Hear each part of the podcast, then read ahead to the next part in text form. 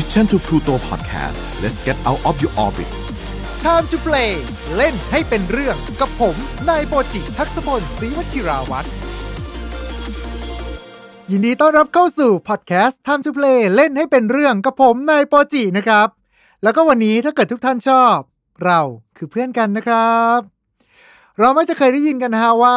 อย่าตัดสินคนที่ภายนอกให้ดูกันที่ภายในแต่แหมบางทีมันก็พูดยากนะฮะเพราะว่าสุดท้ายแล้วเนี่ยความประทับใจแรกก็มาจากรูปลักษณ์ภายนอกอยู่เสมอเลย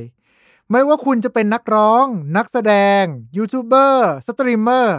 กว่าที่ความสามารถภายในของคุณเนี่ยจะสามารถเฉิดฉายออกมาได้ก็ล้วนแล้วแต่ต้องโดนตัดสินกันที่ภายนอกเท่านั้นแต่มันจะเป็นยังไงล่ะครับถ้าเกิดว่ามีเทคโนโลยีที่สามารถสร้างรูปลักษณ์เสมือนให้กับเราขึ้นมาได้ปกปิดเหมือนกับเป็นเปลือกทำให้จิตวิญญาณของเราสามารถเฉิดฉายออกมาดังนั้นวันนี้ขอเชิญทุกท่านดำดิ่งไปกับเราสู่โลกที่มีชื่อว่า VTuber ครับ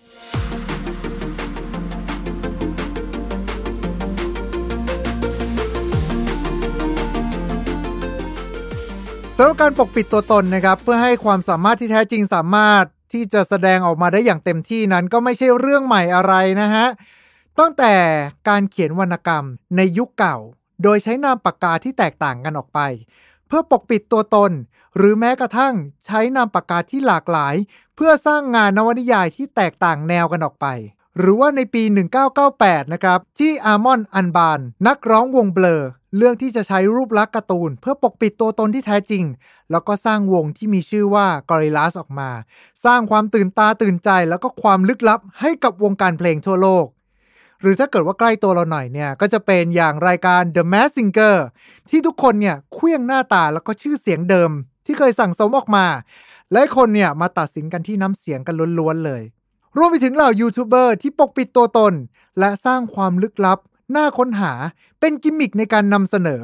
ตัวอย่างที่ชัดเจนเลยนั่นก็คือพี่เอกฮาร์ดร็อกเกอร์แต่งค่ะนั่นเองนะครับและทั้งหมดทั้งมวลนี้ก็คือพลังของเปลือกที่ห่อหุ้มเราไว้ภายนอกนั่นเองครับเมื่อเทคโนโลยีล้ำหน้าขึ้นเปลือกที่ห่อหุ้มก็วิวัฒน์ตามสร้างปรากฏการณ์ใหม่ให้กับเหล่ายูทูบเบอร์ที่แสดงผลงานผ่านเปลือกนั้นเกิดสิ่งที่เรียกว่า VTuber ขึ้นมานั่นเองคำว่า VTuber ย่อมาจาก Virtual YouTuber แม้จะใช้คำว่า Virtual YouTuber นะครับแต่รวมๆเนี่ยก็ใช้กันทุกแพลตฟอร์มเลยไม่ว่าจะเป็นทั้งเหล่าผู้สร้างวิดีโอหรือว่าไลฟ์สตรีมมิ่งผ่านทางเปลือกที่นำเสนอตัวละครแทนตัวตนที่เป็นมนุษย์จริงๆนั่นเองครับ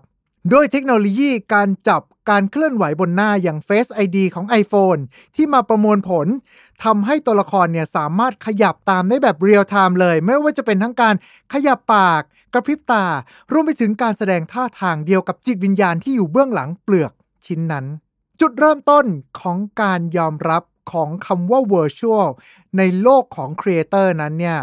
มาจากโปรแกรมที่มีชื่อว่า Vocaloidโดยบริษัทยามาฮ่าในปี 2004 ครับ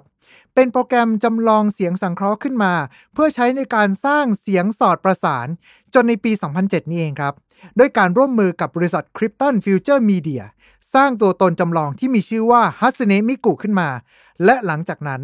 โลกก็ได้รับรู้ถึงตัวตนของไอดอลที่ไร้ตัวตนมีทั้งบทเพลงแล้วก็ MV ของตัวเองออกมาจำนวนมากจากเหล่าครีเอเตอร์ผู้ผลิตเพลงอิสระในการใช้เสียงของเธอในการนำเสนอสร้างปรากฏการณ์ไปทั่วโลกไม่ว่าจะเป็นทั้งแฟนอาร์ตคอสเพลย์การร่วมมือกับแบรนด์ใหญ่ๆไปจนถึงการยอมรับจากภาครัฐถือได้ว่าเป็นตัวตนด้านวัฒนธรรมการ์ตูนญี่ปุ่นแห่งยุคสมัยเลยก็ว่าได้เอาไว้ถ้าเกิดว่าใครสนใจเรื่องมิกุเต็มๆนะครับทิ้งคอมเมนต์มาบริเวณด้านล่างนี้ได้เลยนะฮะเดี๋ยวเราจะหาข้อมูลมาเล่ากันให้ฟังเต็มๆในวาระต่อไปแต่นั่นอย่างที่บอกไปครับเป็นแค่จุดเริ่มต้นของการยอมรับในตัวตนเสมือนเท่านั้นข้ามเวลาต่อมาไม่นานนะฮะในปี 2011 มีวีล็อกเกอร์ที่ชื่อว่าอามิยามาโตะชาวอังกฤษครับชาวอังกฤษครับได้สร้างสิ่งที่เรียกว่า VTuber มาเป็นครั้งแรกโดยใช้ตัวละครแอนิเมชันแทนตัวตนจริงในการนำเสนอในรูปแบบของ Vlog แต่นั่นเป็นแค่สะเก็ดไฟเล็กๆที่เริ่มจุดประกายสู่เพลิงที่ยิ่งใหญ่ที่จะเผาผลาญไปทั้งวงการ YouTube และขอต้อนรับสู่ปี 2016 ที่คำว่า VTuber ได้อุบัติขึ้นจากตัวละครคอมพิวเตอร์กราฟิกที่มีนามว่าคิสึนะไอตัวละครสาวผมยาวใส่ชุดสีชมพูขาวพร้อมกับโบขนาดใหญ่บนหัวของเธออันเป็นเอกลักษณ์เป็นอนิเมะเกิร์ลที่แท้ทรูเหมือนกับหลุดออกมาจากเกมหรือว่าแอนิเมชันสักเรื่องหนึ่งและเธอเรียกตัวเองว่าเป็นระบบปัญญาประดิษฐ์หรือว่าระบบ AI ที่มาสร้างช่องบน YouTube และเรียกตัวเองว่า VTuber เป็นครั้งแรกและนั่นแหละครับคำว่า VTuber เลยได้มีการบัญญัติศัพท์ขึ้นณวินาทีนั้นการนำเสนอเป็นตัวละครในแบบของ CG ที่มีคนเชิดอยู่เบื้องหลังผ่านทาง motion capture และการ detect สีหน้าเพื่อทำให้คิสนะไอเนี่ยสามารถขยับหรือว่าทำสีหน้าตามได้คอนเทนต์ในช่องก็จะเป็นรูปแบบของการพูดคุยกันแคสเกมสร้างปรากฏการณ์ต่างๆจำนวนมากในโลกของคนการ์ตูนและผู้ที่ติดตามวัฒนธรรมป๊อปจากญี่ปุ่นจนมีผู้ติดตามเนี่ยนะครับกด subscribe ในช่องของเธอเกือบ3ล้านคนในขณะที่ช่องที่สร้างมาเพื่อแคสเกมล้วนๆเนี่ยก็มีผู้ติดตามถึง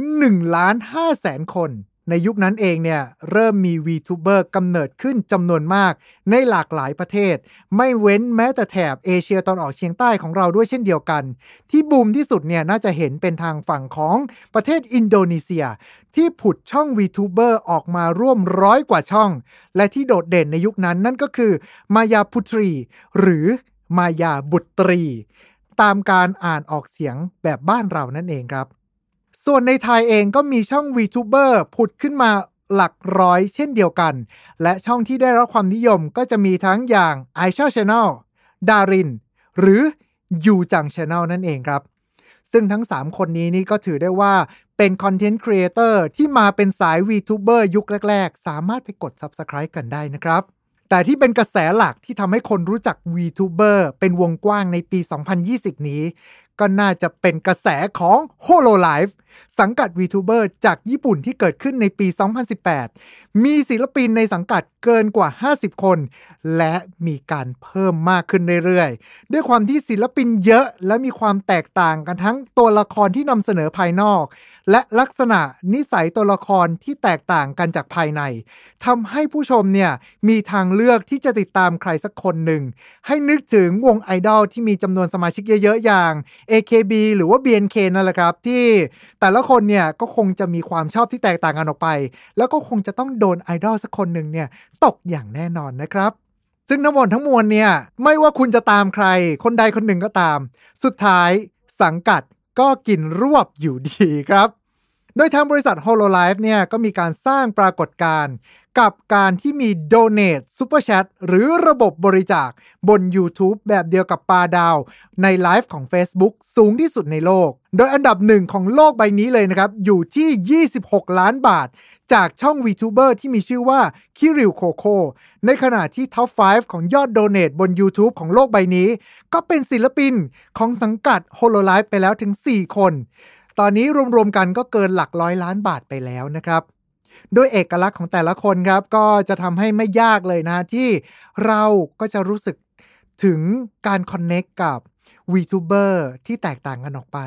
ยังไงก็ตามอาจจะโดนสักคนหนึ่งตกแล้วก็ทำให้เราเนี่ยติดตามช่องของเธอแล้วก็กด Subscribe กันก็เป็นได้นะครับ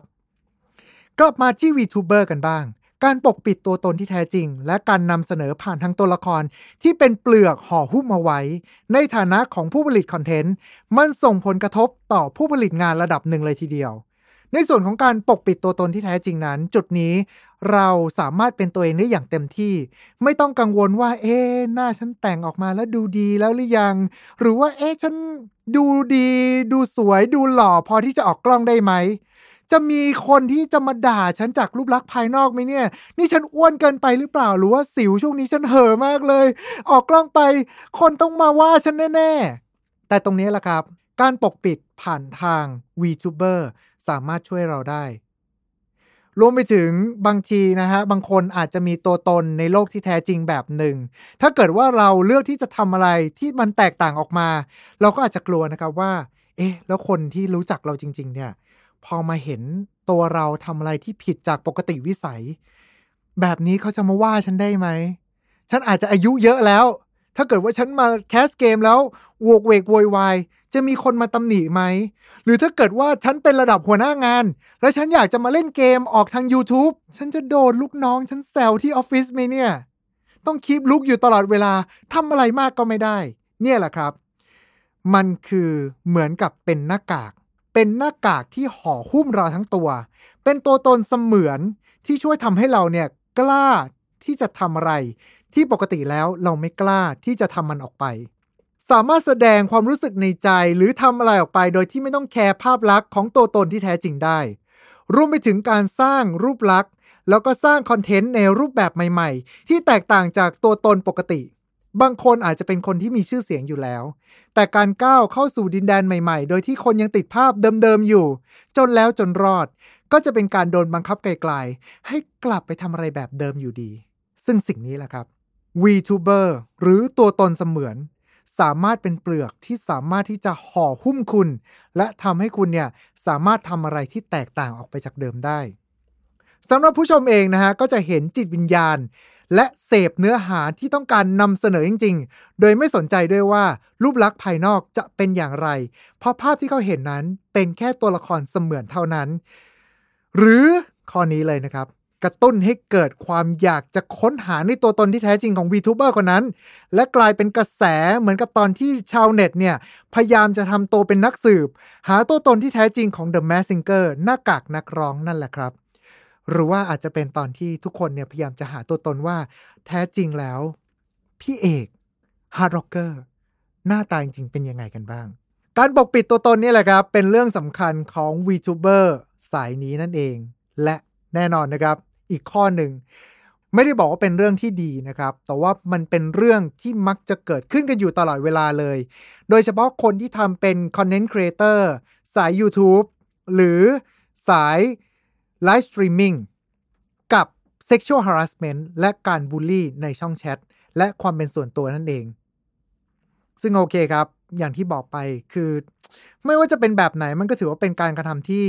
ผิดกฎหมายแล้วก็ถือว่าเป็นสิ่งเลวร้ายที่มนุษย์คนหนึ่งเนี่ยพึงกระทำต่อกันได้ในโลกอินเทอร์เน็ตนั่นแหละครับอันนี้ได้มีการไปสัมภาษณ์แล้วก็พูดคุยกับสตรีมเมอร์ที่เป็นผู้หญิงนะครับหลายๆคนเนี่ยก็จะเจอปัญหาเหล่านี้บ่อยมากแต่การที่มีตัวละครเสมือนแทนตัวตนที่แท้จริงนั้นมันช่วยลดความรู้สึกไปได้ในระดับหนึ่งในฐานะของบุคคลที่3ที่ไม่ใช่ตัวเราที่โดนแต่เป็นตัวละครที่โดนนะครับและการสร้างความเป็นส่วนตัวให้กับตัวตนที่แท้จริงได้ไม่ต้องมาห่วงนะครับเรื่องราวที่ทำในชีวิตจริงเพราะว่าตัวตนเสมือนในฐานะของ VTuber เนี่ยสามารถที่จะเป็นเปลือกแล้วก็สามารถที่จะห่อหุ้มตัวเราได้ดังนั้นตัวตนของเราที่แท้จริงไม่ว่าจะทำอะไรก็จะไม่กระทบไปถึงคอนเทนต์